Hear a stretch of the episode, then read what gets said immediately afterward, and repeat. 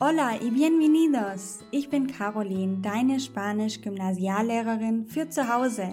In jeder Lektion gebe ich dir wertvolle Lerntipps und erkläre dir wichtige Vokabeln und Grammatikregeln, egal ob du Anfänger bist oder bereits fortgeschritten. In diesem Podcast teile ich meine YouTube-Videos im Audioformat mit dir. Dadurch wirst du an der einen oder anderen Stelle zu etwas aufgefordert, was sich auf die Plattform YouTube bezieht. Alle genannten Links sind jedoch auch hier in den Show Notes auffindbar. Lass uns gemeinsam in die wunderbare Welt der spanischen Sprache eintauchen. Vamos! In diesem kurzen Video geht es um die Ausdrücke antes de, después de und hasta in Verbindung mit dem Infinitiv. Wann verwendet man das? Wenn in Hauptsatz und Nebensatz dasselbe Subjekt steht.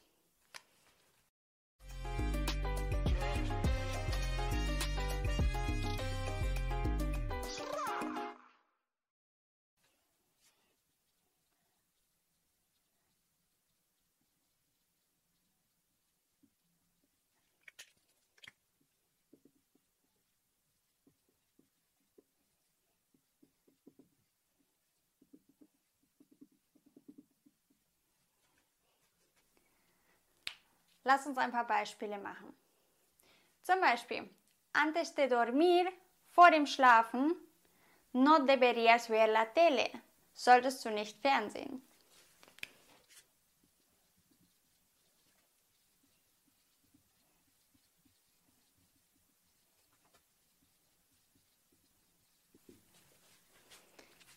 Du merkst vielleicht schon, bei der Übersetzung ins Deutsche ist es ein bisschen anders. Wir sagen vor dem Schlafen.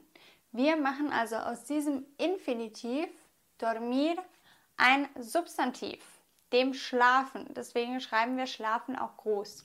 Also wir machen das im Deutschen ein bisschen anders. Ein Beispiel für después de plus infinitivo. Después de haber venido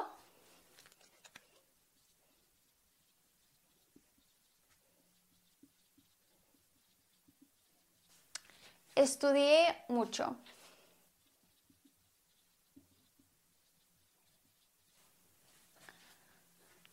Hier sieht man ganz deutlich, dass Hauptsatz und Nebensatz dasselbe Subjekt haben, nämlich ich.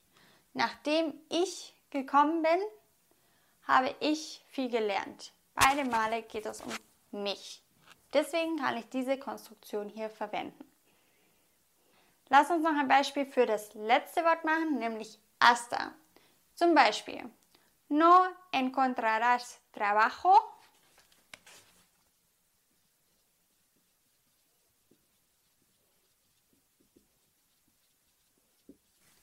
hasta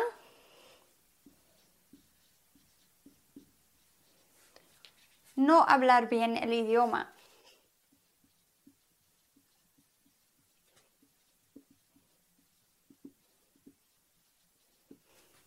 Du wirst keine Arbeit finden, bevor du die Sprache nicht gut beherrschst.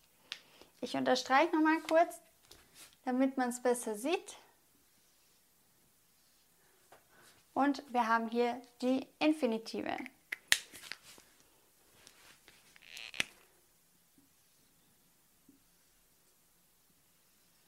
Und auch beim letzten Satz sieht man schön, dass in Hauptsatz und Nebensatz dasselbe Subjekt vorliegt, nämlich du.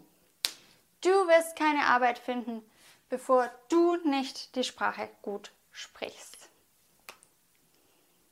Vale, muy bien hecho chicos. Entonces, nos vemos pronto. Hasta luego. Wenn du mindestens einen Aha-Moment hattest, dann freue ich mich sehr über deine 5-Sterne-Bewertung. Kennst du jemanden, der auch Spanisch lernen möchte oder sollte? Dann teile den Podcast doch gerne mit dieser Person. Das geht ganz einfach über das Teilen-Symbol. Gracias por tu apoyo.